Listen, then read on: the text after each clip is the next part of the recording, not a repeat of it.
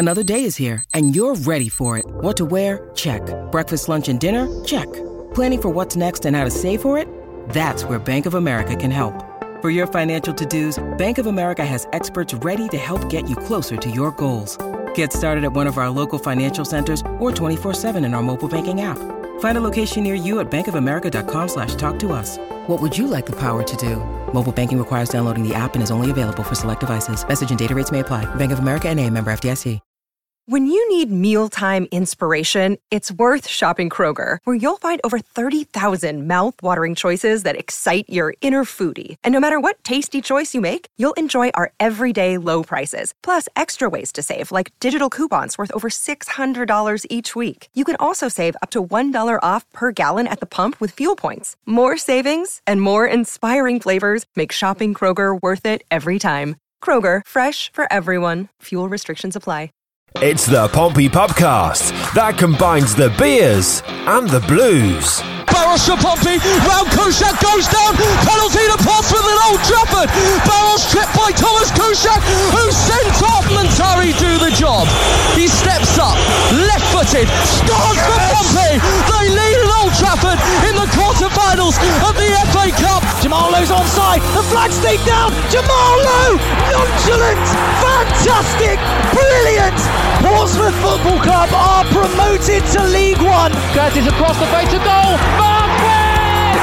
Marquis! He's won it! 96 minutes on the clock! Portsmouth are heading back to Wembley! This is Three Lads in the Pub. Welcome along then to Three Lads in the Pub. This week we are at the British Queen for episode 15. Uh, and uh, yeah, we're in the little side room with the fireplace on. We've got a little crowd here. Well, we've got one one fan in the stand. Brendan has joined us for the evening. Uh, but joining me, myself, Liam Howes, we've got the Viking, Ryan Stillwell, and Jeff Harris. And we've all got a stride in our step. But we'll come back to that in a second. Beer, what have we going for, Jeff? I want a tiger tonight. Yeah? You feeling, uh, feeling I, I was going to say raunchy, but that's probably not the right word, is it? Raunchy. I thought he was going to say, w- was I on a high after my faux pas on social media earlier? yeah, no, we won't mention that. Liam considers lager raunchy. I don't know what the. oh, did you? See, hold on. Did you see how he turned his nose up? Uh, no, no, nose up at that IPA on Saturday. Oh, absolutely. Jesus yeah. Christ. Yeah, you know, it was just like. Right, should we talk about that quickly? He had one sip. One sip. No, Jeff, I'm going to say this, and I've said it, and I, I and I appreciate the uh, the recommendation. I'm not a, I'm not an ale or a beer drinker. I thought I'd try something different, but I probably would have enjoyed drinking my bathwater more than what than what you recommended me. But wasn't each it to their a, a own. grape cider you tried? Each to their own. It was a, it was a grapefruit IPA. Oh, great! Yeah, grape IPA. Sorry, yeah. I mean, let's be honest, Ryan. and his face. you you said it was it was it wasn't ideal. I personally wouldn't drink it. It was like it was like someone took a dump in a bin. bastards. right, what have you gone for? I've got a Spitfire. Oh, okay. Uh, very raunchy by your standards. Right, we're a minute and 40 seconds in. I'm being bullied already. Brilliant. Uh, I've done. What, have- what have I gone for? Brendan got me a pineapple and raspberry Old Mout cider, which is right up my street. Not pond water. Sounding good. Uh, tasting good as well. Uh, but yeah, good week, Jeff. Really good week. Really good week. Um, I had us down as, as a draw against Oxford, I believe, and, and to come away with that, you know, tremendous win. Uh, the whole team were at it. It was a it was a really good team performance, the best performance I think this season. I think everyone can agree on that. A rocket by Hayden Carter. Sorry, I, No, I- sorry, no. my, my phone pinged. Uh, but yeah. no, what, what yeah, a you know, was. you know, I, I just love it when everyone's go shoot, and it just flies into the back of the net, and you, you know. I've got this thing against Oxford. I've all, I, I said it in a previous episode. It just Oxford wind the shit out of me, and to see Karl Robinson time wasting, thinking he's a basketball player, rolling the ball around his body, delaying a throw in, and then, you know all the time wasting delays and all that lot. That soon went out the window when they were three one down. You know, and you know, dinner of the week early contender to the Oxford fan, letting a flare or, or smoke bomb off at three, Three three, minutes. three minutes in. It- it- you know, Can we talk about how after the game they kept on going, "Oh, well done on winning your cup final," but you brought us flare into the game. so going back to the Oxford game, I think they were giving it Billy Big Balls up at their place. We had ten men, and we were winning two one with ten minutes to go, and they scored two, you know, spectacular goals to to, to snatch a three two win up there. Looking back at the performance on Tuesday, I reckon if if Morrell never got sent off, I reckon we would turn them over at their place, um, and. I, I mentioned on social media the other day. There's always one team that make a late surge into the playoffs. Now, all the way through the season, I've, I've not hidden from this. I've said probably eighth. I'm going all in now. We're going to get that sixth spot. I'm, I'm going. I'm going. I'm, I'm, I'm doubling down. I'm putting all my chips in. We we potentially could be that team who make a late surge now, and and get that sixth spot. I really do believe that. You know, I was chatting to Brendan and Tom in the Victory Lounge the other day, and Tom was Tom was really pressing me and going, "Do you really think we still get eighth?" And I was like, "Well, it depends on tonight, won't it?" So I think we'll get a draw. And Tom go, Tom's going, "I think we'll get a win." He goes, "I'm going to text you if we win." There's, de- there's definitely been a turning point, but you know, tur turning the tide. It almost feels that you know, hold on, this this could happen, but I'm still a bit optimistic. Oh, sorry, sorry, pessimistic. Was that, was that right? Pessimistic, yes. Um, Optimistic is listen, believe you. listen. you believe Jeff. Yeah, I, I, the next two games and our games in hand are, are the big game. Yeah. You know, going up against Crewe, we win that, that. That's a one game in hand on Tuesday. We win that, we close that seven point gap down to, to four points. We go to Ipswich, get a point there, or, you know, or ideally three points. That's that's another team that in and around us. We've got to take points off those teams. If we can take three points off them, we're leapfrogging them, and the momentum was right. And then all of a sudden, you know, Carl Robertson coming out going, "Oh look, yeah, we're 11 points clear of them." That 11 point gap starts dwindling down. We start getting the momentum, and on something has clicked in that dressing room.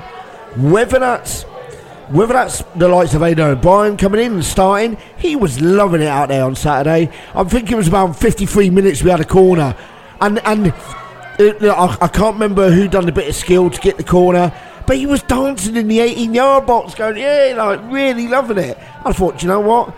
That's the type of player we want. He, he's he's playing for a contract in the summer we'd be stupid not to offer him a contract. Now, he all the cards are in his hands. He's, he's going to tell us, look, I've had a good end to the season. I think uh, his agent's going to go, I think he's worth this. The club are going to go, okay, we think he's worth that. Look, get him signed up. You know, the guy's a warrior. You saw him on Tuesday night. He collapsed on the floor afterwards. He had nothing left. I've just, I'm, you've just reminded me of. He put a tweet out saying, uh, "What a day of football that was at Fratton with the boys. Fratton Park was bouncing." Joe McCulchick, who's got an opinion or two, we know Joe. He replied to him, and I, I, I was shaking my head. I was nodding. He says, "Hey, Aiden." Just sign for Pompey as long as they offer. You get us, we get you. You're the best striker we've had since Crouch and Defoe. You bring out the best in other players. Sunderland fans, as we've learned from facing them for a couple of years, don't have a clue. Absolutely quality. And the bit what I point out from there is you get us, we get you. And that's exactly exactly the player we want. The way he did not stop running when that, for that fourth goal, I I didn't even I didn't even look at Tunnicliffe when he put it. I was clapping at O'Brien. That was brilliant. Eh, you know, That's what- that's the player we fourth want. goal, he's he's run three quarters of the pitch. He's taken it to the corner flag to run down the clock, and then he just he has that tactical awareness to go, look up and go, I can beat these. I can get into the box. What's and that, he just um, dinks it through. And Tunnicliffe, everyone was looking at Tunnicliffe running in, going, "He's got to lay it back. He's got to lay it back." He went, "He's laid it back," and you just knew. As, yeah, okay, the keeper could have done better on the fourth one, but as soon as that ball was laid back, it was there on the plate for Tunnicliffe. Remember on Express, Ryan? uh, David told you I used, I used to be on Express FM, Jeff. You haven't mentioned it, mate. what was it I always used to say that I want to see from our players? Two words. Well, you done that last Yeah, last you time, did that Liam. last time. It was three All words. right. I- and I said it was three All right, words then. There's three words now. Come on. It was essentially grit and determination. Exactly what I mean, and that is exactly what we see from someone like Aiden O'Brien. Sign him up now. Give him the bloody. Put the contract on the table and know let what? him sign it. I'd even go as far. This is how buoyant, in a buoyant mood I am about Pompey at the moment. Even George Hirst has won me over. yeah, I can't disagree. Even George Hirst has run me You over. got to be. You got to be happy for him, right? Like for not getting a single career goal, you know, in, in the in the league, and now he's on six for us. I mean, fair play to him.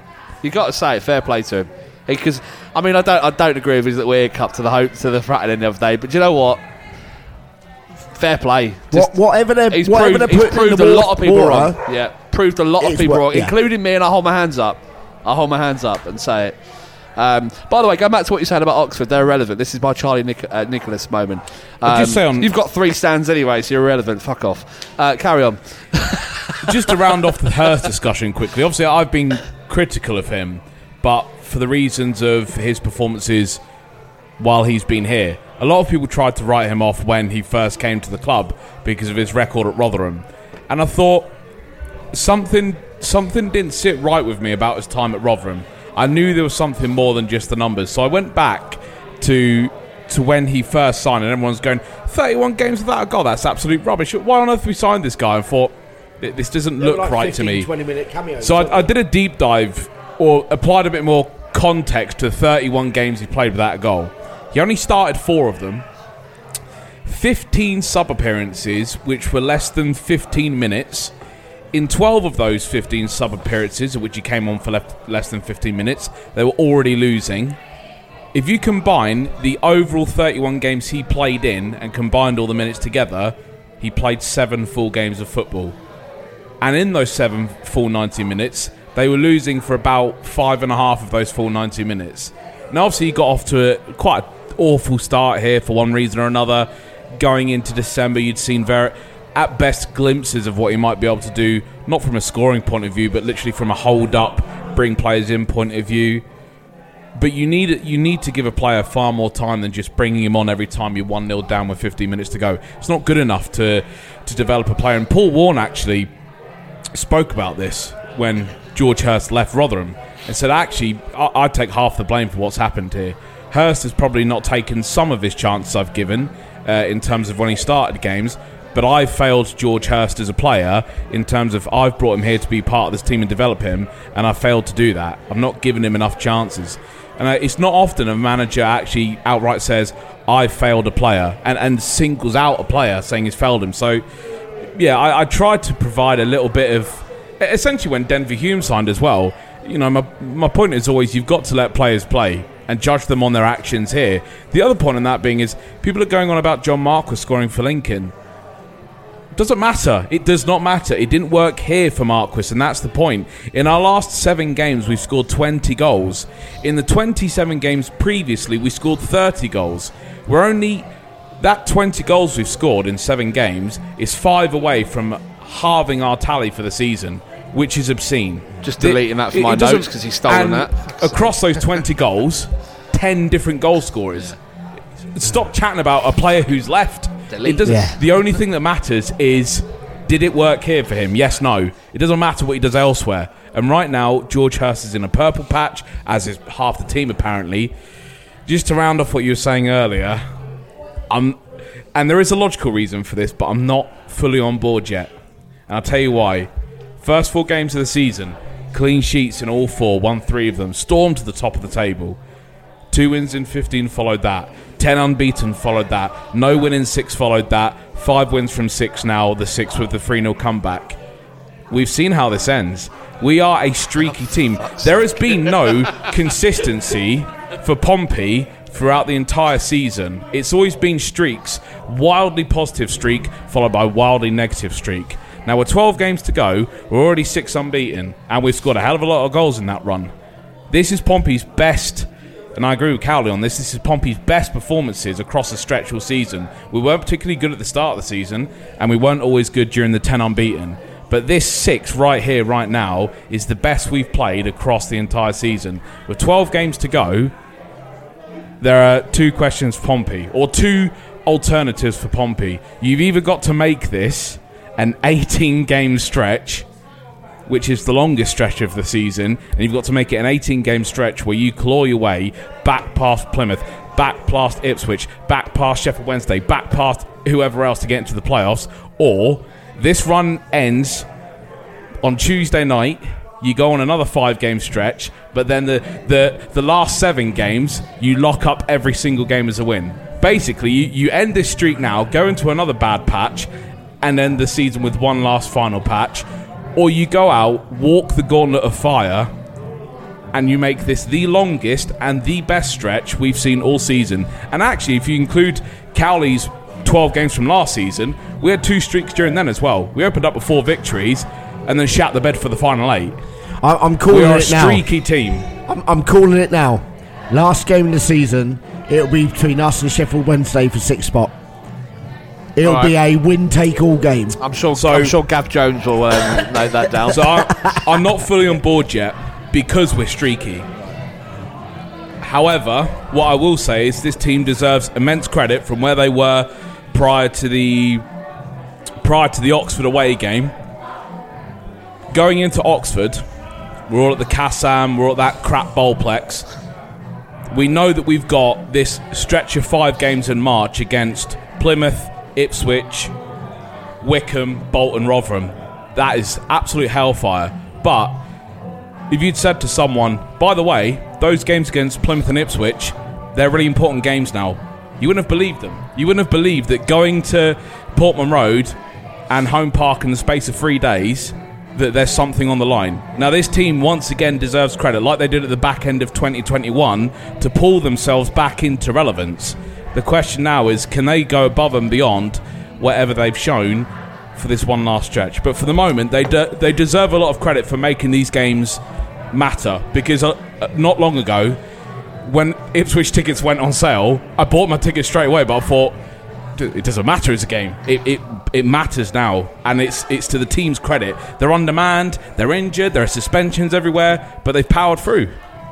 I, I, I said the other day when the Crewe game got rearranged that I thought the, the, the Crewe game could be a good shot of confidence into the into the arm of the team. They don't need this anymore. But what this Crewe game can do is cement that confidence that they've built up over the last two games, and and and give them that reinforcement that if they go out and deliver another solid team performance and and the fear factor of other teams will start looking at Pompey and going, do you know what? This is a team on the up. So it's a psychological advantage if we can go put three, maybe four past Crewe. Now it's going to be a tough game. It's going to be a tough game. Crewe are, Crewe are fighting for their lives. You know, what we've got to go out is is not be complacent. The game's gone. Saturday's game is gone now. It's irrelevant to a degree. We've said it before. It doesn't matter what you do um, what what you have done in the previous games, if you don't back it up with your following game, we said that against Sund- after the Sunderland game, uh, and, and when it got a result, you know, Wycombe and everything else, and, and we said it doesn't matter what you do, you've got to go out and win again. Tuesday will give this team another another step up on that confidence ladder if we go out and win again and win in a really good team solid performance. Just a note to Crewe, by the way, the groundsman especially, uh, if you are listening, which I'm sure you are. Leave the bloody sprinkler off. What are they? Did you see the picture? I saw that on Saturday. Yeah. The pitch was in a worse state from the bloody sprinkler than it was when we played when we went, went to play them the other week. I mean, Jesus Christ. Um, should we should we talk about the game yesterday, which is obviously Saturday or Sunday now? We're recording this podcast, but it was a good day out, Jeff, wasn't it? I mean, well, you- like you said, you did you you said uh, lose against Accrington, beat uh, sorry, lose against Oxford, beat Accrington, didn't you? Uh, draw Oxford, beat Accrington. that was it. Sorry. So I I've don't d- think anyone expected us to do them 4 0. no, especially with ten men down. Uh, you know, and I, wa- I watched the John Coleman interview this morning, and he said, he said, he said you don't have to be particularly good to beat Accrington. He looked a bit pissed off, didn't he? Um, Well, they And- were in their dressing room for a long time after the game, and He- understandably. here's the thing: that performance was that good we done it with ten players. Now, do I think Did we, you have to keep reminding yourself we were down to 10? Well, uh, Every goal went in. I- I Every goal that went in, I was like, we are missing a man by the way. I, I don't think we would have got that result with eleven players on the pitch. No, I agree. And sometimes I've said this before. And- and- sometimes it's harder to play against ten men, isn't And it? here's my thought process behind that. It's because Accrington had the mentality of they're down to ten. We've we're one 0 down. We've got to push on. That had le- that left gaps in their defence and in their midfield for us to exploit. Now the case in point with that was O'Brien's goal because you know how he tra- travelled up the pitch. But we had two quality set pieces in at, in in each half. You've got- you know, and Ryan Tunnicliffe's delivery for those for those set pieces were just. And, and I, I, I listened to the radio on the way back and talking about it's a different type of delivery. It's a lot more flat. It's you know it's not a high looping. It's hanging up there. It's amazing what happens when you get a decent ball in the box. Well, yeah. Joe Morrell's delivery for the uh, the equaliser against Oxford with a similar. It sort of plateaus out at about seven feet, and that's where Sean Raggett just jumps up, loops that. That's fucking. It's, what a. Do you know what I mean when I say aesthetically pleasing goal? Watching that ball just on its narrow arc sail into the top corner, and Jack Stevens diving into the. Oh, it's it's such a nice Yeah, goal to watch. George But yeah, those those deliveries were George brilliant. head, header in the flat end. He, he didn't just place that. He powered that. It- the whole of the flat end, he heard that ball hit his head. The thing is, and it- as soon as you heard it, you went, "That's in." That's what you call a thunder cunt. Yeah. The thing is, Yeah. that ball went straight down the middle of the goal, and Toby Savin still got nowhere near Yeah, it. yeah. Now, Toby Savin is in the middle of the goal. The ball went in the middle of the goal, and he was still five yards away from getting it. Yeah. That's how powerful that header was. And, I, and I've just remembered who Aiden O'Brien was, was dancing with when he got the corner. It was Louis Thompson. Louis Thompson done that neat bit of skill in the corner of, of the Fratton and South Stand. And, and, you know, Aiden O'Brien was loving it. It was like, and you just thought, what a what a player to have on the pitch. You know, if he's well, you got talk that, of impact players. yeah, he's lifted that dressing room. Now, sometimes 100%. he can actually be a little bit anonymous in games. You can go 10, 15 minutes without hearing O'Brien's name. I said this But on all of a sudden, He'll do he something. picks up the ball from the edge of his box, carry it 90 yards, and then go all this childish bollocks about taking it to the corner flag. Yeah. No, I'm just going to skip past two of you I, and set I said this goal. to the person sat next to me at the game, and I was like, I forgot O'Brien was playing, and then all of a sudden, Yeah, just enter stage You know, left. I don't, Yeah. I don't think there was. When we signed him, you looked at his stats, and he's a he's a one in four goal scorer, and everyone will instantly looked at the goal stat and went, "That's not what we need. We need someone who's going to bang the goals in." And I think ninety nine point nine percent of Pompey fans all all thought that. I think a lot of them were also looking at what Sunderland was saying about him. Yeah, well, Sunderland they're just bitter, aren't they? Yeah, but like I think a, a lot, um, I think we're all guilty of it. When we sign a player, if there's negative comments from the opposition, it doesn't fill you with much confidence, and a lot of people Well, clicked A- onto that. Aiden O'Brien is Sunderland's equivalent to John Marquis. Yeah, We would have told Lincoln fans all about John Ah, Marquis. yes, true. And obviously, he's got five and ten now. So, it- and they'll, they'll be going, well, w- what do you want about? So every club does go through Yeah, this. of course. I think to wrap up Accrington as a game, I, I feel this does need mentioning, but I want to state from the top, this is not to detract from Pompey's performance because Pompey's showing yesterday is up there with my favourite of the season. I would still put both Oxford games above it, but yesterday it doesn't quite make my number one performance, and here's why. Accrington, not as overall their season, but Accrington, the team, put in the worst 90 minute performance I've seen in any game involving Pompey this season. Maybe last season. I have not seen from minute 1 through 90, from 1 to 11, in every phase of the play, a team play as badly as Accrington. And that's not to detract from Pompey, because the mentality showed to go 2 0 up straight away after the red card. There were a couple of Accy chances to end the half that Bazunu had to claw away, but who comes out the second half, the stronger side, willing to get straight back into it? It's Pompey. They did not give Accrington anything for free on Saturday, and that was amazing. But Accrington themselves were the worst single performance I've seen. Prior to that, I would have said the worst single 90 minute performance I've seen was us against Ipswich at home. and But Accrington plumbed the depths so far deeper than that. Their first touch, their passing. Mike, in the build up to the third goal, we won the ball back in their half, about 40 yards from their goal. We switched it from left to right. That's where we got the corner.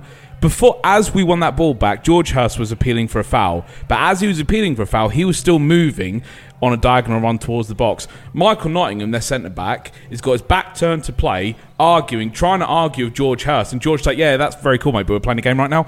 But Nottingham's ar- arguing that, "Well, you pull on my shirt." The game's taking place behind Yeah. him as he's fucking Yeah. arguing.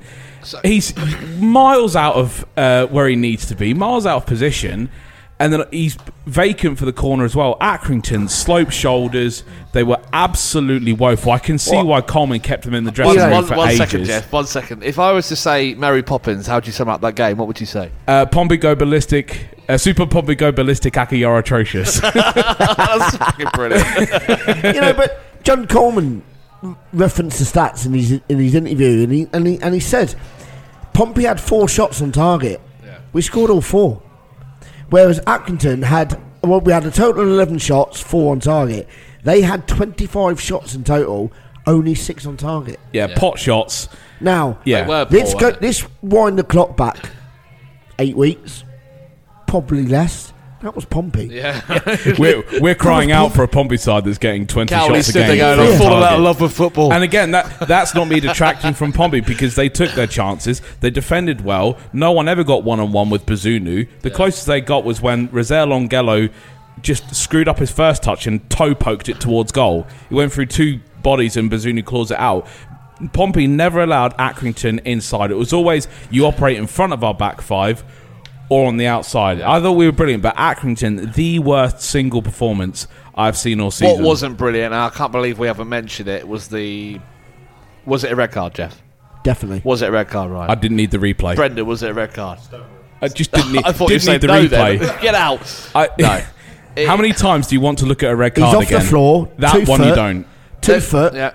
There And was from plenty, behind. plenty of reasons Wow. the referee could have given that red card, and he and and uh, look, I'm, There was malicious intent there. Yeah. Now we've talked about it before. Harness has got this, and I put it out on social media yesterday and said, and there we see Harness's weakness.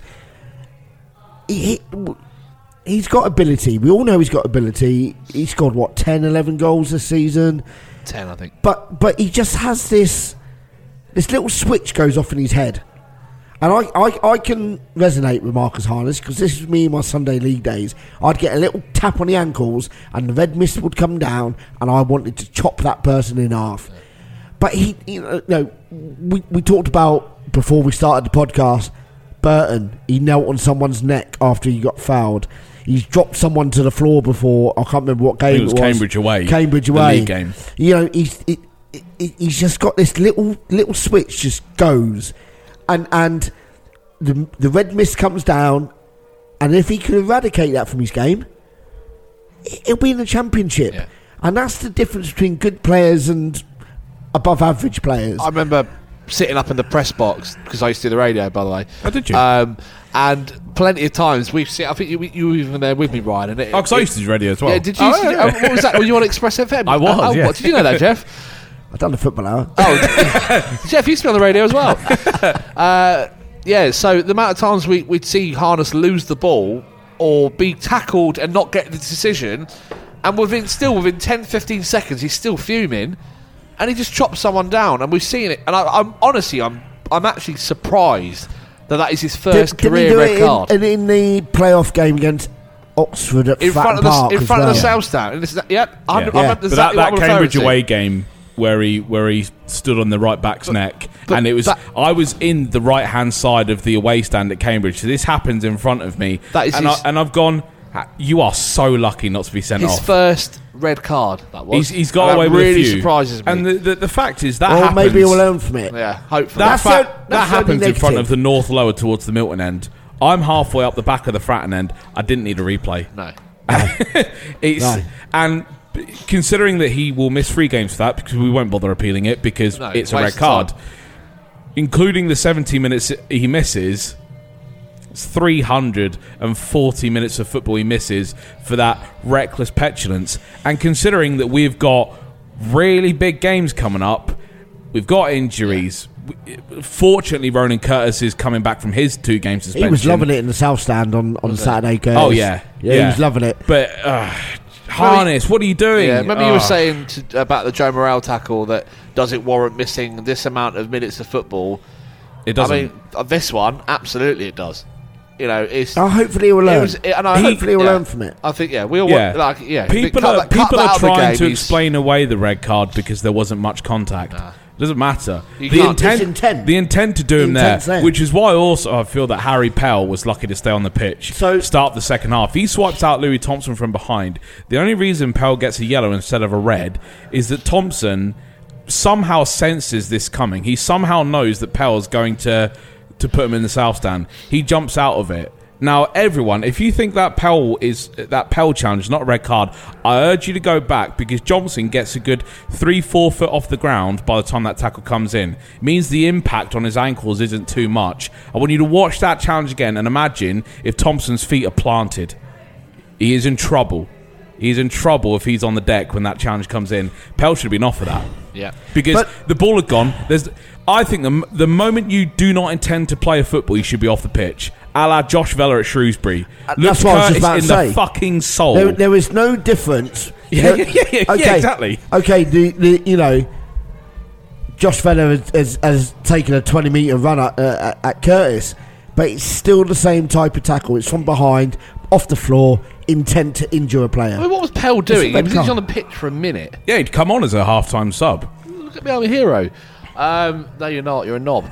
Um, but apart from that, that was the only re- negative of the game. I It know is the Ryan negative. obviously spoke about Accrington's performance, but all But, round a good yeah, day. For, again, good day that for doesn't Pompey. detract from what we did on the No. day. It was just an observation And- that and some I, I can't. Like even when we beat Doncaster, they were good in the first half. Doncaster across 90 minutes, though, I'd not seen. Yeah, I'd not seen it get as bad as that for an entire team. Some more positives to take from that. I, I thought Mingi played well when he came on. Yeah. Uh, I thought he was unlucky. Not that it was a audacious effort, but I thought he looked. He looked like he. You wouldn't think he'd missed half well, a season, half a season out injured. He looked, he looked fairly Well, he's comfortable. been didn't playing he? at Maidenhead, wasn't he? Maidenhead, I mean, yeah. for Pompey, that's what I mean. Yeah, yeah, yeah, he hasn't sorry, played. yeah. He hasn't played with the team, and he looks comfortable. He looked like he knew what he was doing, and he knew where he needed to be. I think we have got a player on our hands there if we can keep him fit. keep him fit. He's def- you, you know he's definitely one for the future, um, and and that's what we we always say we want to give the, the the youth a chance, but it's got to be in the right conditions. Being four 0 up are the right conditions. Yeah. You know, we talked about I can't remember what game it was. We were winning comfortably, ten minutes to go. Um, we were thinking Jewitt-White would come on, and yet he brings Conor would've- Ogilvie onto into midfield. And you know, you're winning. Just just put him in. It's not a criticism by any means of Danny Cowley because after the, uh, there is nothing you could criticise Cowley for in this particular week. It, th- this has been as, as close to a perfect week as it gets for Pompey. The only thing that surprised me about yesterday was that Mingi came on instead of Jewitt-White. This is absolutely no offence to Jay Mingi. I have no opinions on him either way because I haven't seen him play. The only time he, I think he played in front of a substantial crowd was at the Havant Friendly. Uh, my partner was essentially rounder than me. She was that pregnant, so I didn't go to that. So I've not, I've physically not seen Jay Mingi kick a ball. So this is not an attraction on him. I was surprised that it was him that came on and not Jewitt-White because Jewitt-White, 17 years old, he's clearly an asset to this club and a de- one you can develop. I was surprised that you don't get him on for 15 minutes in pressure-free contest over grown men's football. Hmm. That's and again, not criticism. That was just something I thought he may have been a more useful choice in terms of adapting to the game because Jay Mingi, he's been at Charlton, I believe he came from before. He's played a bit of non-league football with Maidenhead. Jewitt-White, however, is severely lacking for. I know he's 17, but if he's on the bench, mm. I think in a pressure-free situation, I'd have liked to have seen him just slot in for the final 15 like Mingi did. Yeah. But not a criticism, it's just an observation. A couple more observations from that game, and maybe a little bit previous as well. First one, Jeff.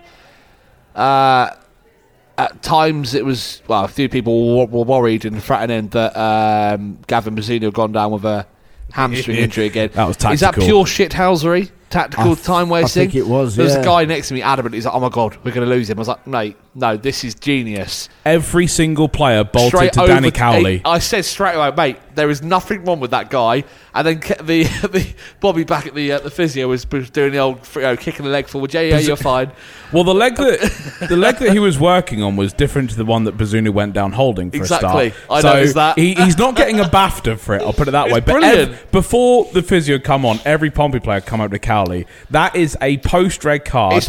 Let's have a group huddle and get our heads together. That- I'm glad I'm not the only one that noticed that. There's all, there's a couple of I've noticed. There's a couple of um, signs that you know, like if, if Curtis goes down, he smacks the floor. He's absolutely fine. Yeah, he's, Trust he's me. absolutely. I worked yeah. that out The fact months that ago. 60 seconds after Bazunu stretching his leg leg out, he fucking wellied one to the Eastney Ferry. Yeah. like, I think he's all right. right, well, that's that cleared up. Secondly, and I don't mean to bring the mood down, Mahlon Romeo.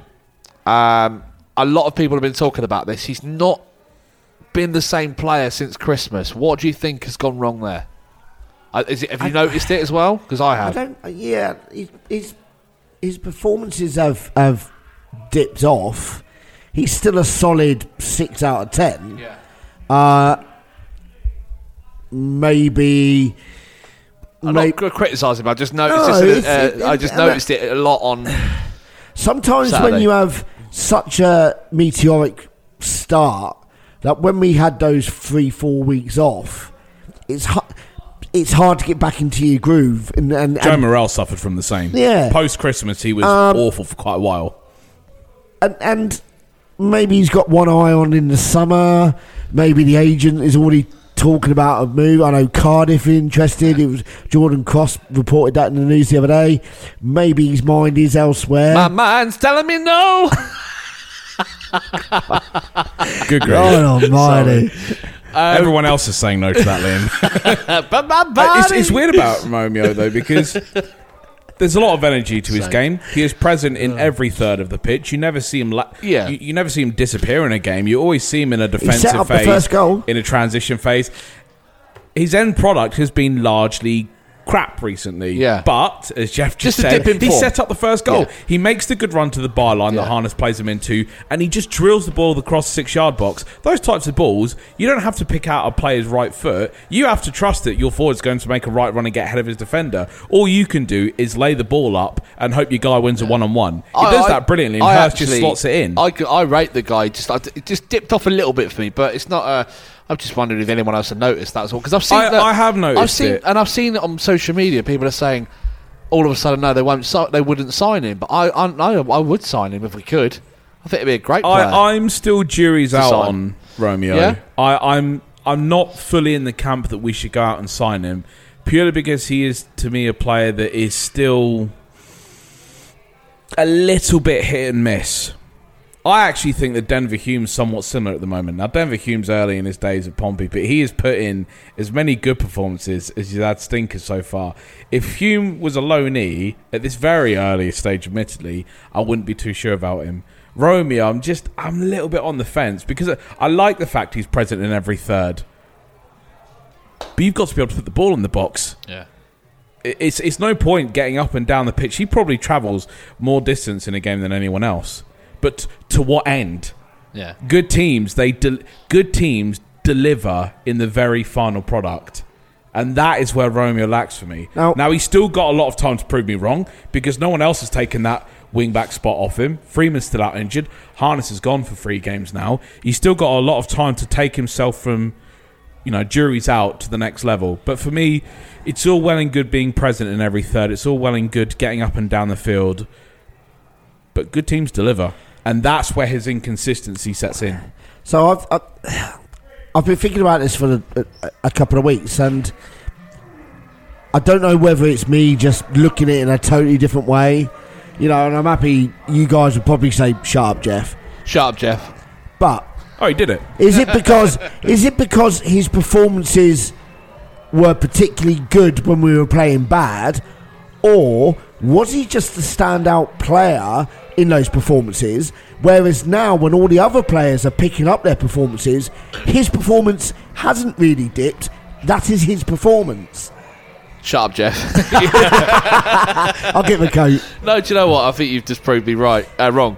I think I, I actually agree with that. I think yeah, we were noticing a stand-up performance from a shit run, you know, and shit performances. And I think I think you're absolutely nailed on. I don't know about you, Ryan, but I agree with that. Well, there have been elements of Romeo that have stood out. If you go back to the league game at Cambridge just after New Year, if he doesn't make that goal line block where he just thrusts his legs into Yeah, the but air, on Saturday. uh, there, there are elements of Romeo's play where he pops up through the season with big moments, but these big moments are few and far between. But when they do arrive, th- th- they're stuck in your mind for a while. After that Cambridge game, the the most notable highlight for me was that block from Romeo, and again he sets up the pivotal first goal at the weekend. So these big moments, that's all I'm looking forward uh, for more from Romeo. And people might say, "Oh, you're looking for him to be good all the time." That's greedy of you. Well, that's how teams get promoted, right? Good players do it for more games in a season than average teams. That that's literally how football works. Yeah. I'm happy. I'm happy. Happy to be. Uh, to be. Well, you you stunned me. Yeah, you. I, I agree. Totally agree. Um, right, we are 40 minutes in. Uh, not a lot to moan about this week, which is great. We're, I actually have something I want to address from last week. Yeah, no, I was just about to say. If there's anything else on the on the agenda? Last week, I asked the question: Is there anything about this football club on a a fairly large level that is up to standard right now? Because not only fans have mentioned it, you've even got the club staff at whatever level saying the stadium should be beyond where it is right now. The playing squad is not quite up to standard as of a few weeks ago, and training facilities. You've got players and managers talking about it. Cullen talking about the academy being miles away from where we want it to be, which provoked my question: Is there anything about this club right now that is actually good enough for the level that we are at? Across the week, I've come up with an answer to that. I would say the surface level staff at the club. Now, a lot of our staff are understaffed. I wouldn't say there's enough staff in the ticket office to deal with a club that has 15,000 people going to home games or 1,500 people going to away games. But I know the staff at the ticket office do work hard because I constantly hear examples of staff getting in touch, being quick to respond with fans, helping them out. I was on my way up to Shrewsbury with a mate of mine. Now, we're in Birmingham, I think, and she gets phone call from her dad saying that he's left his match tickets for Shrewsbury at home. Now, we're in Birmingham. We're, we're, we're not that far from kickoff. But within 10 minutes, he's been able to phone someone at the ticket office. That someone's got in contact with Shrewsbury and sorted out tickets being printed at their gaff. So I know that we've got a, a group of ticket people that they're understaffed, they're under supported by the people above them, but they do they do yeoman's work to get things done for the actual fans. The stewards, I, I you know, as a fan, radio, whatever, I've always engaged with the stewards. I see them helping people out. They really care about helping people. When all the ticket issues were going on, they were trying to help everyone possible, but they couldn't because it's 20 minutes before kickoff and hundreds of fans have got issues and there weren't enough stewards. And then I'd move on to the media guys. Our media guys are, are a really hard working bunch of folk. They put some good content out there. When we came back from Oxford the other week, I took one of the media guys back with me and dropped him home. He's a Pompey fan. He was gutted about it, but he got in the car, he pulled his laptop out, and he started working straight away. And he worked the whole way home from Oxford. Now, I think a lot of levels through this club, we don't support the surface level staff enough in terms of reinforcements or giving them the right tools to do the job.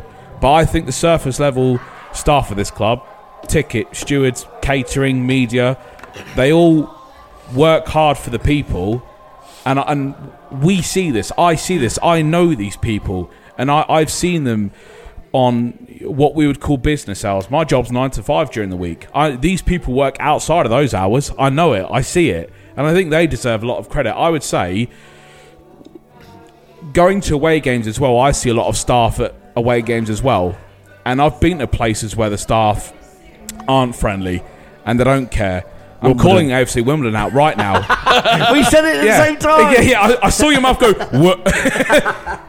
So I see staff at all levels of clubs, especially when I was in radio, because you see, you go, you walk through You the main. I was on radio, but you walk through the main entrance of the club and you see the behind the scenes machinations of every club. I would say our staff deserve a lot of credit Oh, for trying to do a job that they're not fully supported to do. So. In terms of that question I asked last week, that's the best answer I can No, give, totally and, I, and I think it's a I think it's a fair one. He's absolutely spot on, and um, I see there's another attempt there to get a new job. But uh, what's he wants a catering job? He wants a media job. He wants to work in the ticket office. Anything else you want to do? I don't want a catering job. I just want the free food. No, no, no. I, I echo that, Jeff. Obviously, I have the. I was just on the radio, uh, and uh, obviously met all these guys and worked with them, and they do it. They do a brilliant job, and they, they go above and beyond um, to make sure we're uh, all supporting our club and, and keeping up to date with what's happening. So yeah, I, I can't disagree. with that. I think at the time we were we weren't sort of looking at that. You know, we weren't looking that deep. Well, we were looking at just the obvious, Yeah, we're looking obvious at more, the, the stuff that we talk about more often. But I want to take that question seriously because I thought there has to be an element of this Yeah. club that we can actually look at and go, "Oh, that, that is good." And Yeah. I, I do think the the everyday folk that work at this club they, they do put a shift in. Yeah, And- big shout out to Abdul and all, and all the uh, exactly, stewards. yeah. They're, they're, they're a great bunch, and everyone, Yeah. everyone, all the media team, they're a good bunch, and the, um, even the guys down at the ticket office, are like, like you say, they deal with a lot of shit. Yeah, they do. a yeah. lot of shit. And I, and I was really impressed that at half 12, you've got people in the ticket office phoning up the other club Yeah. as the fans are making the way up, going, this ticket detail for this person, can Yeah. you reprint now? Yeah, You know, play. that. It wasn't half 12 because it was an evening game, but it's because we went to Crewe a few days earlier, and that's it's the same part of the world, yeah. and we've got all these bloody away games at once, and I'm tired and just Anything on your agenda this week, Jeff? Or we all? Oh, should we go straight to our favourite uh, feature? Dub and Din of the Week, which is brought to you, of course, by lumberjacksups.com. Cheers to Matt Horn for that. At lumberjacksups.com. You can get 10% off if you use the code 3lads. Uh, right, Dub and Din of the Week. We need to get a jingle made for this. Uh, Dub and Din of the Week. Ryan. Take you out your day job. is that your Macy? I used to be on the radio. That was my day is job. that your Macy Gray impression? Up and down of the week, have to say goodbye. That's all. uh, dinner of the week. A lot of singing on this podcast today, isn't there? Go for Dinner it. of the week. There were several contenders coming out of Tuesday night. Booing Carl- number five of Accrington. Yeah, yeah. Booing number five. It was actually, funny. Who didn't do anything wrong. It was funny. Uh, Jack Stevens for the Oxford goalkeeper from for wasting time from the 14th minute, who suddenly stopped when Sean Raggett equalised. It's weird how these little things work out. the fan, surely. Uh, the, yeah. Karl Robinson Oh, he's for his dick anyway. theatrics Dick of of, the uh, rolling the ball around, going to the ref. Oh, I did do nothing. I swear I did do that. Oh, Actually, I did do nothing. I swear. I did. Oh, don't do that! Fucking hell! don't, don't, don't, don't. yeah, it's not one of ours. Yeah. I like that laugh. Fucking hell! This is dangerous territory. Don't do it. However, dinner of the week was settled in the 20th minute of Yeah, the yeah. Pompey, uh, Pompey Accrington game. Marcus Harness. oh, well done, Marcus. I just, yeah. Anybody disagree in the room? No. that, that was as soon as it happened. I said to the I said to the guy next to me, probably thought what you on about. I said dinner of the week over there. yeah, you can't can't. There's no arguing that. No arguing. I mean, that's probably the easiest one apart from the first week of the podcast. That was the easiest dinner of the week we've had, I think. Yeah. Yeah. And, Yeah. and losing my car. There's quite, You quite a few going to into the wrong bin. pub. Oh Jesus! Getting my laptop with it. This is a great feature, Matt. You've done a good job here sponsoring this feature because it's uh, it's brilliant. But yeah, Marcus Harness, congratulations! You are din of the week. Woo! Dub. Again, some contenders for this week because I wanted to go Oxford at first because they wasted enough time in the first half that allowed George Hurst to make it 2 1 in the 47th minute. So I almost felt, oh, thanks for that, Oxford. Then I thought Sean Raggett because two goals in a week. He's led this team so consistent, uh, uh, consistently all year. He made a very rare error two minutes into the Oxford game where Marcus Browne just snaps his ankles completely and he's left just looking like a, a lost fish. But then he makes up for it with that. Oh, it's a beautiful header. It really is one of my favourite headers just to see that. And then he scores on Saturday as well. But then I thought, actually, Sean's been consistent all season. He's still my clear, uh, far away leader for player of the season right now. So I'm going to give it to a player who has pulled himself out of the mire to change the narrative about him and have, by a mile, his best week in a Pompey shirt is George Hurst. Yeah, definitely. Now, again, I'm still not entirely sold on signing Hurst next season, and the reason is I need to. I'm still not entirely sold on whether or not he is an all-round good player or an all-right player in a good run of form. Now he's basically got 12 games to sway me either way. Fortunately, I don't make the decisions. That's Danny Cowley's job. But either way, the narrative about George Hurst entering October is entire in November is entirely different to the narrative about George Hurst now. Because October, November, you're talking. Well, he's one of the players going back in January. Surely he's Gassan Ahadme, Miguel Azeez. He has to go in January. He's done brilliantly well to rewrite the narrative of actually going. "Eh, we could actually end up signing this guy if he continues in this vein. Now, for me, there is the question: of is he a good player playing at a level now, or is he an all right player playing beyond his normal self? That, for me, is the one question. But in ter- it, this has been by far his best week. Three goals via the head, via the foot, leading the line brilliantly. He's faced up against some physical defenders. He's wrestled them off. He's brought the ball in. He's fed it off to players. He's led the line this week better than he has at any point in his Pompey tenure. And I think he's, he's earned a dub of the week. I can't argue that. I literally cannot argue any time. Um, yeah, Jeff. No, I totally agree. I, I, for me, I think the reason, one of the reasons why we're seeing uh, improved performances from Hurst is because probably in the back of his mind he may have thought he would be sent back, and I think by the Cowley sticking with him and showing him that they've got faith and confidence in him, we're seeing this upturn in these performances. He's clearly a confidence player. Uh, and and uh, for me, that's why I think we're, we're we're seeing the better part of him Yep. now. That's Dub and Din of the Week, brought to you by lumberjacksups.com. Uh, I don't know. Actually, I think that might be a bit of a meme in itself, where every week we just ad lib a jingle. Yeah, the jingle is just a random jingle. Matt's sitting there thinking, what the bloody hell have I sponsored this for? May- Maybe we should get an axe and Ryan in a lumberjack shirt chopping up wood or something. Yeah, right. Uh, I'm going to give a mention uh, to a fan, Pompey fan, living. I'm just going to double check where he's from. Uh, he lives in Florida. no, he lives in Florida. And his name's Kyle Collings. And he's I a- recognise the name. a very, very generous bloke, and he loves what we do. And I, I've got to mention, I, I'm, I don't know if he wants me to mention it or not, but he's he's he's donated to our podcast a couple of times now, and he's he's oh, very generous. And we, Kyle, we just want to say, like, we genuinely really appreciate it, and it. Thanks to your generosity, we can we can obviously with our sponsors as well. We can keep doing this for well years to come. So unlucky, Pompey fans. Uh, blame Carl, no, don't. But Carl, thank you very much, mate. Uh, really appreciate your generosity and everybody that has sponsored the podcast as well. Uh, it means we can keep getting rounds in and uh, bringing you Pompey chat. I've had a lot of people this week as well, Jeff and Ryan. Um, I'm I'm a DJ, by the way. Did you know that? Are you? Uh, I've been I've been approached a few times at the club recently, well, like over the last couple of weeks, which you might have seen on our social media. People saying how much they're loving it, uh, and uh, yeah, Actually, uh, a little tidbit on this. I was chatting to one of the stewards that I, when I walk up through the Fratton concourse and up to my seat, I always have a quick chat with him. One, because he listens to the podcast. Two, I've known him for years. And I was chatting to him walking up the stairs to my seat, and some guy starts slapping me on the back, going, Three lads in the pub, in the pub. And he's going, Love the podcast, mate, keep going. It's like, Well, it's it's a really nice feeling. Like I started the day in the good companion of my family. I went down to staggeringly good to see some mates, and essentially And you saw us as well. uh, well, yeah, Drunks yeah. in pond I saw my associates, not quite mates, but but that's the thing. Like we're we're as regular as it gets. We we call the ref for this and that. We get upset when Pompey lose conceded. We go way over the top with excitement when Pompey score and win. And before and after the game, we like a we like a beer with our mates and our family. And we walk to the ground. We do the exact same things as Pompey fans.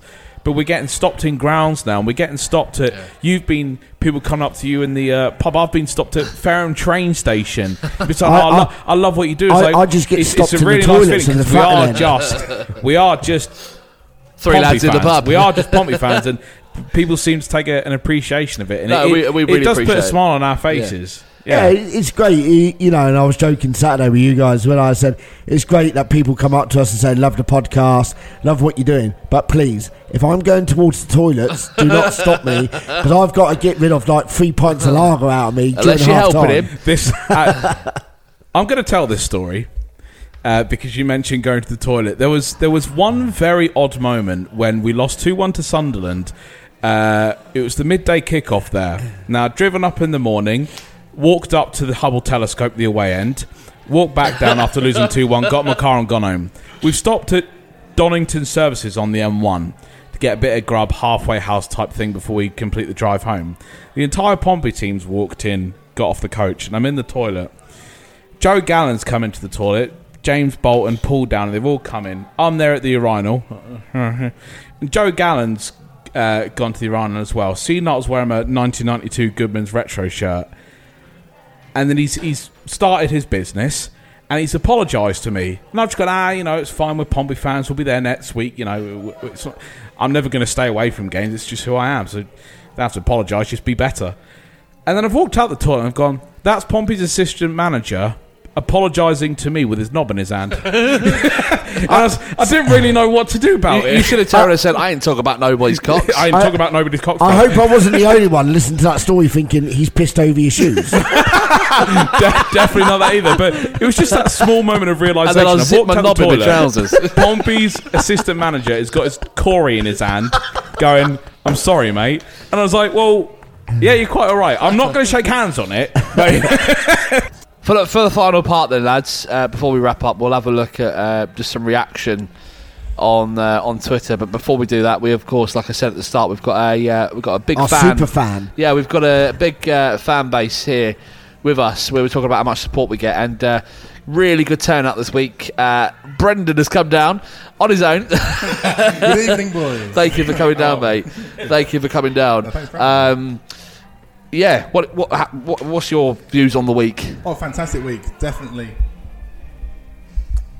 Fantastic week. Yeah, brilliant. Starting off uh, with beating Oxford, coming from behind as well. Oh, kinky. I told you it was raunchy. I did say it was raunchy. But yeah, it was a great game. And uh, obviously seeing Karl Robinson doing keepy ups on the side of the pitch, taking the mick, and uh, um, with me in the silence of the South Stand shouting down to him. Oh, he's a to whiny bitch, wasting. isn't he? God. Oh, he hated it. And I it, hate it, him. Yeah. it was nice to see the fans in the South Stand actually, like the lower, actually like giving him some sticks. I saw him tell turning around talking to him as well, which was uh, quite entertaining to watch. do, do you know they use his voice as uh, MI5 interrogation sound? I remember going to um, to Oxford to do uh, when I was on the radio. Um, turned up and he, he couldn't get in the ground. Christ, he was moaning. I can't get in the fucking stadium. He was going. I don't know what that accent was, but yeah. From, is, he from, is he from? Is he from Australia? that guy don't bloody play four four two. But no, o- overall, Brendan. Obviously, we spoke to you a couple of weeks ago uh, on the something about the balls or whatever it was. Yeah, the, yeah, the dogs are off. Yeah, um, bit of a bit of a change since then, isn't it? It's been uh, it's been fairly fairly decent. Big turnaround, definitely. And we- did say, I think around the time, that would be the catalyst for the turnaround of the season from that Oxford game. You know, down to 10 men and the players working their socks off, and it was good to see. And, and we've continued that ever since. Louis Thompson, wow, what a player. Yeah. God, strength to strength. You know, he and he's like the image of watching his brother, but. You know, He's got you the can- Thompson flop in it. yeah, I love that. I the, mean, di- you- the diving school of Nathan Thompson. Feel free to call my dad a cock for saying this, but he said to me that he believes if he didn't have the injury record he has, he reckons Thompson could be playing in the Premier League. I was about the Premier League, but definitely in the top half of the Championship, maybe Well, getting in the Norwich, Prem. Norwich did sign him Yeah. for, for a reason, didn't they? Yeah. He has got some Still a cock, dad. He doesn't. he doesn't listen, so I can call him it. He doesn't have to bloody turn the bloody laptop on or a phone. But it, Um, it, it was good, you know, and uh, the, the players worked their socks. Every both games, even at Stanley as well. Who Yeah. were they? And um, just it was just so good. And Aiden O'Brien, what a breath of fresh air and Yeah. a player running and running, and you know, and he's got that quality that we've that we've been lacking, you know, to, to turn a game. And the big smile on his face, even leaving the ground with his with his little daughter with him as well, was that was a fantastic. Yeah, definitely, see. definitely. It was indeed. Um, I, I- obviously, going back to what Jeff was saying at the start, I, I didn't quite catch a reaction when Jeff said we're going. You know, we're going to snatch that sixth spot. Are you on the same boat? I, I could see it definitely. If, if we just keep this this run going, as Ryan said previously, there's going to be a breakup somewhere. We could see a couple of defeats in Ipswich and Plymouth. Hopefully, we don't. Touch wood. We keep this run going and and uh, and we I remember actually. to the end of You just season. reminded me you were quite optimistic on that last episode, and we were just being like, you know, no, no, sure. Well, I have, I have to be. I think my, uh, oh, with, with, with the way my life goes, I, I need to stay positive and, and think of the good things and the good side of things. Yeah, we might lose a game here and there, but as long as you sort of we keep this going. Look, back to the in Paul Cook's day when, when we um, won the league on that, that last run in from the season, and we just didn't lose a game for so long, and think we won we lost one game in the last however many ever, and I could see that happening now with this, the ten- the togetherness of the team, and the way. Um, we're getting results. We, we, you know, we always say we just need to batter a team, batter them, and then we'll go on a run. And that's happened. We've got two four 0 So Tom's buzzing off his head. 4-0 written all over it. Definitely, it. is my mate Tom, and we're, we're doing a great job at the moment. And um, I can see another four 0 on Tuesday night personally. Yeah. Well, there, well, there you go. He's 4-0 it written all over it. Score are, prediction. Jeff. What are you saying for Tuesday? I'll, I'll go with a comfortable 2 0. Mr. Stillwell. I think the game will go ahead. I think it's not going to be quite as easy a ride as we've made Oxford and Accy look because you know, we're undermanned a little bit. We're going to have to rotate the side. Crewe will be clawing with everything they can muster to, to try and stay up. They were in that game against Wycombe on Saturday for quite a long time, and Wycombe could be notoriously shitty. So I think we're in for a bit of a scrap Tuesday, but I do think we get across the line. Yeah.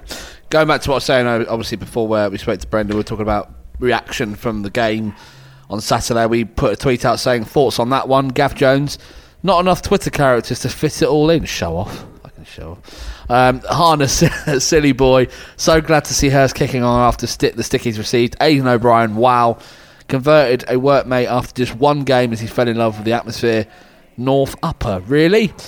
That's what he says in the tweet. Um, there you go. Gav's happy. Um, let's have a look at some more. Uh, wow, what a game! It was great to see. Uh, we can play for 90 minutes of football again, says Lace, uh, Lucy uh, on Twitter. Ref wasn't the best, but what response to Harness sending off? Sign Aiden up now. Hirst is turning things around. Every player today was class. Uh, best I've seen us play a full 90 minute game in a long time, especially seeing as we're uh, we were down to 10. Togetherness really showed today, as well as individuals clearly progressing themselves. That's from Stephen Fisher, Lee Cook, a short band of brothers' attitude at the minute. It's refreshed for the fans. Need to beat the teams above us or around us, and I'm quietly confident to be honest. Um, going back to Stephen's uh, point there, Ryan, about seeing a 90 minute performance. we Been one of my well, we were, uh, so we were mottos for the season. We've seen 45 minute performances plenty of times recently, but not a 90 minute performance until.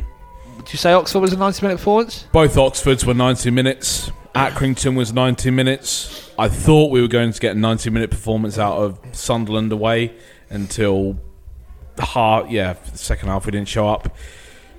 Wycombe away, 90 minutes. Lincoln away, 90 minutes. And Sunderland home. Yeah. So, really, in, in the course of a 34 game season that we've played to date, the 90 minute performances we've actually put in are few and far between. The promising sign is that three of those six 90 minute performances I have us at have transpired within the past month. Now, again, this goes back to what I was saying about the this being the purple patch of the season. At any point of the season, we're playing the best football we are all season right now. The weird element of that is we've actually been conceding quite a few goals as well. You know, we, we conceded three at Oxford, three against Accrington, two against Oxford, two against Ch- yeah. But overall, I, I I'm seeing one through ninety in. I'm seeing the potential for it more than I have been at any point in the season. You don't you don't always have to be good in football. You've just got to be there. And to our credit, we are. Uh, getting uh, back to that feeling of not fearing anyone in the division, particularly at Fratton Park. Love the starting 11 today, very solid. Curtis could come in for suspended Harness and go again with it, says Justin. Danny Cole says Harness's best performance in a long time. T- uh, team improved massively after he got sent off. Cowley's got the tactics spot on. Ten players, uh, sorry, ten players all got ten out of ten faultless performances. Best in years. A lot of people saying. I mean, do you know what? I said a few weeks ago that I went to the Charlton game, and I said it to Cullen. I just did not enjoy myself. Uh, Obviously, the game was a shit result. The atmosphere was dull. The whole experience was just it wasn't great. I I, I, I wanted to say this earlier on, but my experience of Accrington, all right, let's be honest, the half-time entertainment's still a little bit questionable. You know, there's work to do there. But apart from that, it seeing the fan zone outside, I went and had a look for the kids. It, the general buzz around the place, it, it sort of there's a bit of a spark going again, and I actually genuinely really enjoyed myself on Saturday for Corner the of- time in a long time. corner of the car park because obviously we've got that little kid zone that's opened up now, and people are going, "Oh, it's a bit minimalistic, isn't it? It's just a, it's just a net Better than thing." bloody nothing, isn't it? But at the corner of the car park where the Fratton End turnstiles are by the North Stand car park, there's a little bit, there's a quite a large construction area going on, and they're putting wooden boarding down. What for? Is that a DJ stand? I reckon they might be putting in something there because that entire car park is gravel. But I see at the back, I see in that construction area they're, they're aligning wooden boarding to sort of form like a foundation there. I think we might actually, as pure speculation, I don't know anything about what that might be, but it's the first time anything in that car park has been anything other than gravel. There has to be a reason for it. So I think that we we may be putting something in place for later in the season slash next season. Hold on. Uh, Hi, Andy. Yeah, phone's just ringing. What's it? Andy Cullen. Uh, yeah, yeah, I'll DJ for you, mate. Yeah, see? So, yeah, we're done. Set in stone. There we go. I, do you know what? I, I on the back of that Cullen interview, someone on the Pompey forum uh, accused you of being begging for a job. Fuck off. Uh, and I was like, I said I did it for free. it's like, okay, so basically, you think someone's begging for a job despite the fact they're a Pompey fan willing to give up their free time to do something for free that benefits other Pompey fans. Yeah. This is where I think some people are so stuck in their ways that they will find a way to be negative about anything. Anything. Like Yeah. we we try to provide a balance here. We are positive about elements. We're negative about certain elements. We would like to do it with reason. But the fact that someone's taken a DJ who wants to DJ for Pompey fans free and you know give yourself more exposure as a DJ by DJing you know I don't fans even for care- I don't even care to, about that. It's to just- benefit the Pompey on, community on, a match day. it's on my bucket list. I've been Exactly, saying it for and, years. and, and you got essentially accused of being a beggar. I was like, shut the fuck up. Why do you have to turn everything into a negative? Oh, no. It's not the way life works. I ain't playing your request, bastard. yeah. but yeah, so pure speculation on what's happening in that Well, car might park. might be. But it might be. Uh, but yeah, I'm, I, I have noticed that there have been subtle improvements to the matchday Yeah. experience. The the little kid zone is a start. It's it's not great right now, but it's a start. Yeah. And then you've got the fact that you've got that North Stand bar that's, that opens up to the car park at Yeah. half time. You've got staggeringly good product now being sold in the Victory Lounge. These Yeah, Liam, little like things across the months when we head into next season, for example, they will add up to improve the matchday experience. We're not asking for everything to be solved in one game, but these tiny little things, Yeah. half a year down the road, will add up to something. you've got to see what something works, that, that- yeah, the sum of its parts will be better than what half, people are half being a bit time negative entertainment. about. That was my only thing. Half time entertainment. Look, it was great. It was great for the kids taking penalties on the pitch. But it just felt, uh, come on, we could do so much. yeah, you've here. got you've got like one under nine team a week stuffed in the Even, corner of the right, flat and then I'm taking throwing out penalties. some ideas here. If they're listening at the club, you, you say you you know you need to hear from the fans. And Cullen said that we don't know unless we hear from the fans. A little five-a-side match, something to be ent- to watch and just think, oh, that's fun, that's cool. Yeah, oh, let's go, cheers. I reckon a Pompey content create a five side match. Us versus PO Forecast. 4 0 versus Exactly. Blues Views. Look. You know, let's come on then. We're calling you out. Look, I've got pins in my ankle. I'm fat. you can go and goal. You can go and goal, Jeff. yeah, yeah, yeah. We're, we've got two goalies. Um, dizzy Ian's in stick, the press box 'cause he's dizzy on the stick, radio. something like that. Look, we'll volunteer. We'll, all three of us yeah, will but do other it. clubs like No, we Southern won't. have Sorry. that No, fan versus you fan can. relay around Before the anyone track. accuses me of having a bloody fetish of dizzy sticks, I just wanted. I thought it was a good idea. Uh, you've got like other clubs that do chip and a skip. Everyone loves seeing the skip Exactly. get brought out. That's one of the great things. Yeah. That's how. It, it's minimal cost. That- yeah, that you have the fans run a race around the pitch Well, and put the ball in the net. we, Yeah, u- it's we fucking used to have minimal. all, we used to have all this in the nineties. Yeah, we did. We did have a Cost. lot. Yeah. It will cost. Yeah. Fuck all. Give away some Yeah. tickets or something. you something. could do a half-time quiz. You know, uh, how many goals are Southampton down currently? Turns out it was four. You like, it, it's just, and, and people will say, "Oh, health and safety." No, fuck off. Come on. Bring your boots with you. Exactly. Look, we're not Half-time- asking for half-time quiz on the We're not scoreboard. asking for chilies, or that that would be good. Something. Because I just stood there and I thought, oh, Can, can we cut that? Jeff, you do not speak for me. yeah, that's fine, mate. No worries. I'm not, joking. We're not asking for the world. Like, you know, we just want something, anything. I, I hold on. I know why he wants cheerleaders. He wants to get all David Guetta on us and be in the centre circle Yeah, yeah, DJing yeah. with the Pretending, throwing the cheerleaders hands around him. he wants Sorry. to be full DJ, pretending like he's doing a lot of work, but actually just press play on his Spotify. Yeah, sorry. Don't don't uh, don't say that. I'll get accused of um, belly rubbing. You beg. Uh, you beggy. um, but yeah, um, let's let's th- let, let's let's put some pressure on the right people. We know who we need to contact. Uh, things are definitely slowly getting better. I mean, I, like I said, I, re- I really, actually, genuinely, obviously the performance and the result was brilliant, but the whole experience I just loved, and even little things like, and I know this is something that Danny Cowley and Nicky have sort of implied. Regardless of the result, the walking around the pitch at the end and clapping everyone is brilliant.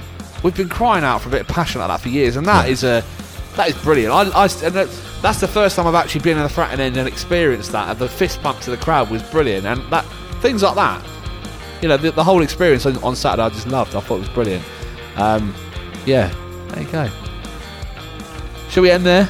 May as well. Shall we go home and uh, look forward to episode 16? 16 next week. you sure, Jeff? You double checking? I, th- I think it He is. questions us every week, doesn't he? It does. Um, You two just make up as you go along. Are we uh, just, you know, we haven't talked about, we've talked about the week ahead in terms of the, the prospect of it. Are we are we going? Crewe, Ippy? uh, I'm I'm busy moving house this week. Oh, that's a tough one. no excuse, Jeff, really. I'm busy. I'm busy um, trying to get DJ gigs from football clubs. Um, I am, I am going, and I just, oh, It's oh, a I'll, lot of I'll watch it. travelling. I'll watch it on iFollow Tuesday night. Three games, a lot of travelling. yeah, a so of it's a lot. Of, it's a lot to do in seven days. Uh, I'm looking forward to seeing everyone there. Okay, That- that's a hard. That's a just, no, hard. don't mention that on here. There's a hardcore element that have decided, "Do you know what? Let, let's pack up the car and the trains. And uh, that's the other thing as well. There's loads of train issues going on right now. Apparently, there's a lot of stuff that's making it hard to get to Ipswich, and everyone sh- shrugged their shoulders to the tune of I think, I think we've sold 1,800 tickets going. One bloody going anyway. So yeah, looking forward to seeing everyone. Okay, I a tractor. yeah, See what I did there.